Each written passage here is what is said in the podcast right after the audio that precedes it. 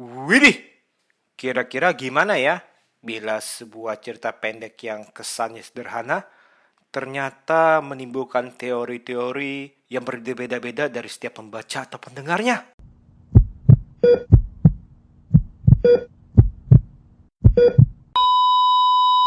Hey, selamat bergabung kembali di channel BB69. Sobat BB69, pada episode kali ini kebetulan saya ditelepon oleh sobat saya, yakni dari Watching Movie Channel, untuk saling berbagi mengenai teori-teori atau apa yang didapat setelah kita mendengar atau membaca cerpen daripada Raditya Dika yang berjudul Cium. Kira-kira nih perdebatan apa nih yang ada di antara saya dan sobat saya Watching Movie Channel. Selamat mendengarkan.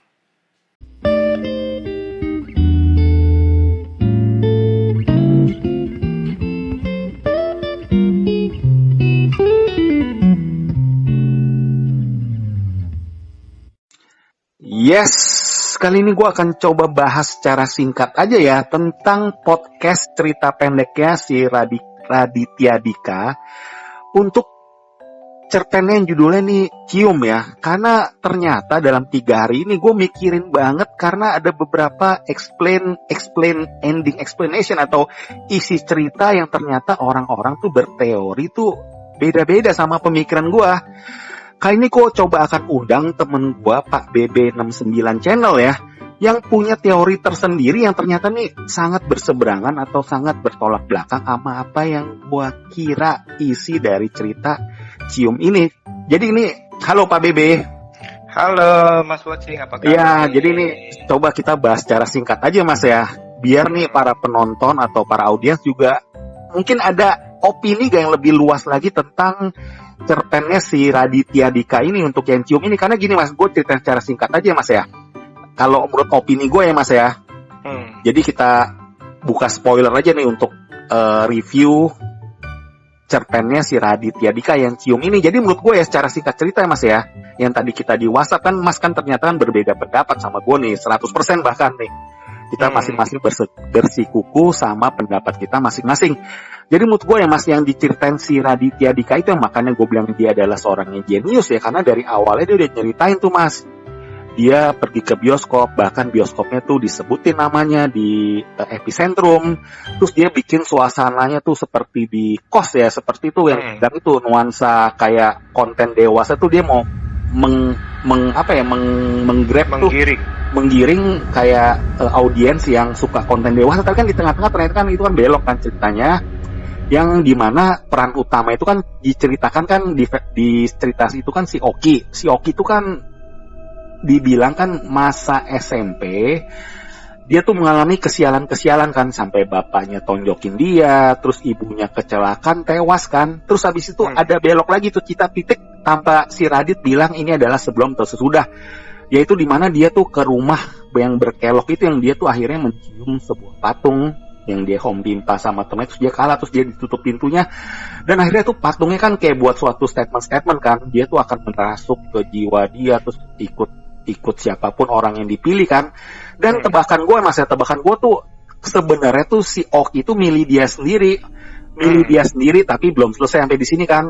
Ternyata pas dia pilih dia sendiri, menurut gue ya, kalau menurut opini gue adalah cewek yang ada di patung tersebut adalah seorang yang bernama Rahma Pak. Jadi itu adalah makhluk imajinatif si Oki. Jadi tuh dia nganggap si Rahma itu adalah kemana-mana itu adalah kayak kekasihnya gitu loh Mas, kekasihnya si Oki. Sampai diajak ngomong sendiri. Mungkin dalam imajinasi dia si Rahma itu juga bisa ngomong. Jadi karena dia bisa kebawa sama hal-hal yang menurut gue itu musrik ya, jadi dia tuh kayak bicara sama si Rahma seperti itu. Padahal si Rahma itu adalah makhluk ciptaan dari si Oki, yang dimana tuh kos-kosannya pun, terus kos putrinya pun menurut gue juga tuh imajinatif dari si Oki yang sudah terganggu nih otaknya. Makanya gue bilang si psikopatnya si Radit nih sangat bermain sini, karena dia nyiptain karakter Oki itu adalah karakter yang dia akhirnya tuh ketika dia cium itu patung, dia tuh mengalami kesialan-kesialan.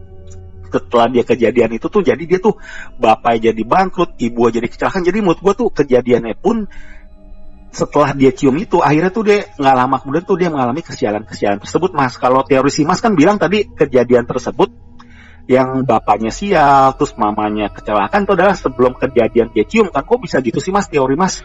Betul, karena kalau kita lihat itu dari cerita si Bang Radit ya, dalam arti bahwa kejadian-kejadian di mana ibunya meninggal saat dia menjemput si Oki, ataupun saat ayahnya itu jatuh bangkrut, usahanya susah dan marah-marah dan nyalahin terus, itu yang membuat diri Oki itu menjadi seorang yang pemurung.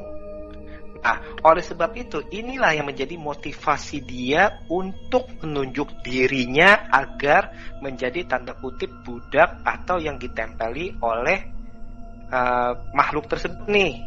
Jadi menurut saya itu yang justru motivasi dia tuh, motivasi terbesar dia. Dia nggak ada orang yang disayangi lagi kok. Jadi nothing tulus. Ya palingan kan nanti kan akan terdapat kekasih yang akan dia temui atau orang-orang yang dia sayangi kan itu kan bukan keluarga dia. Ya dalam arti dia akan tumbalin. Nah sedangkan Rahma atau ibu kos yaitu itu orang nyata dong, Mas. Berarti itu kalau Mas kan pikiran Mas kan seperti ini dibuat seperti seolah-olah Joker, film Joker yang dimana spoiler alert ya, yang ternyata itu banyak sekali teman-teman tanda kutip imajinatif ya, Mas ya. Maksudnya seperti itu kan ya. Oh. Nah ini enggak, kalau dari ceritanya si Bang Radit bisa kita tahu nih bahwa itu adalah orang nyata. Orang dari awal dibilang ini kosan putri, terus habis itu ada teman lakinya yang buang hajat, yang jatuh. Nah itu orang nyata tuh. Jadi itu bukan hanya pikiran, bukan hanya imajinasi segala. Apalagi kalau kita udah sering dengar atau sering baca Bang Radit nih, emang dia itu orang itu sangat spesifik tuh menceritakan segala sesuatu. Nah itu kalau menurut saya nih. Tapi ini saya sih nggak setuju loh, Mas. Kalau Mas bilang itu si Rahma ternyata itu adalah makhluk tuh, dasarnya apa? Karena menurut gue itu adalah pola pikirnya si Radit ya, pasti. Jadi dia kan orang yang menurut gue kan punya karakter psikopat kan. Jadi dia dari cara dia nyeritain dialog-dialog yang si Oki aja tuh dia menceritain tuh dengan cara santai, padahal tuh nuansanya tuh dengan penuh ketegangan. Buat gue nuansa horor, jadi dia aja bisa nyeritain itu dengan apa ya, dengan dialog yang sangat santai, Mas. Jadi tapi mas nggak ada dasar bahwa bilang bahwa si Rahma itu adalah imajinasi atau bahkan itu adalah makhluk. Sedangkan sudah jelas-jelas bahwa makhluk tersebut udah bilang nih dari awal bahwa saya akan memakan istilahnya perlahan-lahan nih orang terdekat, terutama orang tua atau kekasih itu yang merupakan santapan paling lezat secara perlahan-lahan. Nah itu pas, Mas, menurut gue itu kata kunci. Makanya gue bilang tuh abis kejadian dia nyium patung tersebut, bahkan dia langsung malam itu kayak semacam kutukan, curse, Mas. Sampai orang tuanya bangkrut, terus ibunya meninggal. Makanya gue bilang kan di podcast gue bilang kan, coba Bang Radit bilang ini masa SMA. Jadi dia tapi disebutnya kan masa SMP juga kan. Jadi menurut gue 100% pasti kejadian yang orang tua jadi sial, terus orang tua jadi meninggal itu menurut gue pasti akibat setelah dia nyium patung tersebut, Mas. Jadi dia siap. Bukan, Mas, itu pasti terjadi sebelum, karena itu yang menjadikan motivasi dia. Jadi beda berarti ya. Soalnya kata si kata yang wanita yang di patung tersebut kan, saya akan memakan orang cinta tuh, yaitu akibatnya akan nanti kemudian hari, Mas. Betul, dan justru itu akhirnya kan dia kan di saat dia bilang cerita ke Rahma, di ujung jalan, di ujung cerita itu dia akan ngomong bahwa ya kamu pasti tidak akan bisa cerita, karena dia tahu bahwa korbannya adalah si Rahma. Yang psikopatnya adalah dalam arti si Oki mengorbankan sang ayah karena emang dia udah benci sama ayahnya. Nah, saya nggak tahu nih apakah ayahnya itu akhirnya dimakan, dalam arti tanda kutip kan dia tidak mencintai si sang ayah nih, apakah itu jadi korban apa enggak nih? Nah ini teori baru lagi nih ketiga. Kan kan hanya kurang beralasan ya kalau di Kompas bilang ini sebelum kejadian itu dia udah berkonflik atau udah sial tentang kejadian orang tua. Menurut gua tuh akibat curse dia cium si patung itu akhirnya tuh mulai tuh orang tua meninggal. Kan pas di awal kan dibilang kesialan pun terjadi di saat Home Pimpah. Keberuntungan tidak memihak kepada dia. Nah setelah dia cerita tentang yang kesialan-kesialan di keluarganya. Ngerti ya? Iya sih, tapi gue sih secara bener sih langsung ketika gue denger, gue langsung nangkep. Bahkan gue yakin 99% mas bahwa si Rahma itu adalah imajinatifnya tuh si Oki, dan efek orang tuanya, efek orang tuanya itu adalah karena efek akibat apa namanya ya, butterfly effect dari kejadian yang dia cium si patungnya tersebut. Nah, kalau memang itu terjadi seperti itu memang lebih tanda kutip lebih gila sih, karena dalam arti si Oki itu mengorbankan ibunya. Bukan yang mengorbankan, jadi dia berani karena ada suatu konsekuensi, mas, ada suatu konsekuensi dari akibat dia berusaha memilih dia sendiri, akhirnya dia memilih dia sendiri, jadi ada konsekuensi itu curse-nya itu loh, kena di orang tuanya. Tapi curse-nya itu kan sebenarnya kan sudah dibilangin tuh di depan tuh oleh makhluk itu bahwa nampak orang-orang disayangi segala macam. Nah itu kalau memang ternyata teori mas benar, berarti si Oki ini memang psikopat, dia mengorbankan tuanya. Tapi kalau menurut saya, tetap saya bersikuku nih pada pendapat saya bahwa kejadian-kejadian ibunya dan ayahnya itu sudah terjadi sebelum dia mencium patung tersebut, dan itulah yang menjadi motivasi dia nih. Ya udah, gue nggak punya siapa-siapa, nggak ada orang yang gue cintai segala macam, gue juga udah tanda kutip jadi anak sial, ya udah kenapa nggak gue ambil aja kesepakatan ini, dan gue akan kaya, dan gue tidak merugikan diri gue. Makhluk itu nggak akan memakan gue loh, makhluk itu hanya memakan orang-orang yang terdekat dengan gue, atau orang-orang yang sayang sama gue, atau orang-orang yang gue sayang. Buktinya si Rahma aja nggak dimakan, Rahma nggak belum, karena itu adalah kencan pertama. Justru kan dia bilang kan, itu dia kata kuncinya itu ya, di terakhir dia bilang ya kamu nggak akan bisa cerita ya karena pasti dia akan mati. Bukan kak, buat gue karena dia nggak bisa cerita karena dia adalah seorang makhluk, imajinasi dia sendiri yang bisa di stop, pemikiran itu bisa di stop sama si Oki mas. Wah nggak bisa itu mas, udah nggak bisa nih, gimana nih mas, jadi penyelesaiannya mau apa nih kita nih? Gue sih yakin sih, opini gue sih, gue yakin 99% bener ya kalau menurut gue ya. Nah, menarik sih mas. Nah karena jujur aja nih, kalau saya lihat seliwuran segala macam itu dari beberapa orang juga ngomong banyak teori nih, baik itu dari yang tadi mas ngomong, atau yang saya ngomong, atau istrinya yang bilang bahwa bahkan yang bilang tuh temennya si Oki tuh orang tuanya yang dibilang kikirisan kaya, nggak tahu dari mana uang itu, tahu kan?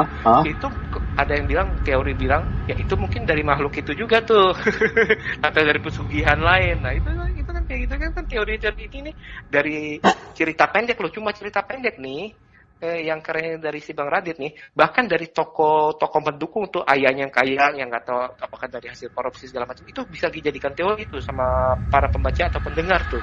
Mereka bilang oh itu mah jangan-jangan tuh pesugihan lain tuh, atau pesugihan yang si ini nih, si yang dicium ini nih. Oke. Paling coba kita buat lebih sempit aja, kayak kemungkinannya kita anggaplah cuma dua inilah pak.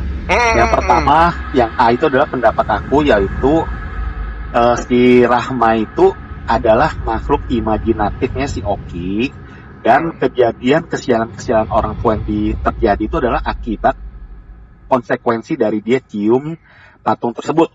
Kalau si Mas BB, yaitu jawaban B-nya, yaitu si Rahma itu adalah benar-benar makhluk hidup, ibu kos itu adalah makhluk hidup, dan makhluk itu sudah menjelma ke dalam kayak sudah mengikuti si Oki ya. Betul. Jadi dia tinggal misalnya oh ini ada orang dekat. Jadi dia tinggal makan dari situ. Nanti ketemu teman baru, oh nanti ada yang dekat lagi, nanti dia makan dari situ. Jadi ibaratnya siapapun yang punya terdekat sama si Oki itu bakal sial ibaratnya ya. Bakal mati bahkan seperti itu. Beda banget. Nah, terus yang berikutnya itu bahwa kejadian ibunya meninggal kecelakaan motor dan ayahnya mengalami kesialan-kesialan itu merupakan kejadian sebelum Oki mencium. Bagi mas itu sebetom, kalau bagi aku tuh 100% bagi aku adalah itu konsekuensi akibat dia cium mas. Yaudah mas, kita kita stop sampai sini deh. Ini percuma kan, kadang kalau jawabannya Bang Radit nih belum kasih jawabannya, belum kasih ending explanation itu sebenarnya tentang ini. Yaudah paling gimana ya mas ya? Yaudah paling segini aja ya podcastnya ya teman-teman kali ya. Coba ya kalau lu orang udah ada yang denger, saran gua sih coba lu orang denger full banget, detailin banget nih si Bang Radit punya cerpen itu yang cium itu ya, coba perhatikan, coba lu punya teori sendiri atau menurut lu yang bener sebenarnya tuh yang apa yang gue bilang atau si Mas Bebe bilang nih. Kan cuma dua aja, kita sempitkan aja ya, kita bikin kita aja, karena menurut gue sih, gue yakin Mas itu 100% bahkan teori gue bener, tapi Mas Bebe juga kali itu men yang berselingkuh. Saya 1000%. Aduh, gue bingung deh jadi. Ya udah paling udah Mas ya, nanti coba kita tunggu aja sih Bang Radit, mungkin nanti mungkin ada ending explanation nih, gue harap nih Mas. Soalnya teman kita nih. Iya. Teman kita nih. Iya, mungkin siapa tahu dia kasih, tapi sih waktu kemarin gue denger dia memang dia sempat bilang biarkan endingnya tuh lo orang punya pemikiran sendiri, ibaratnya seperti itu Mas.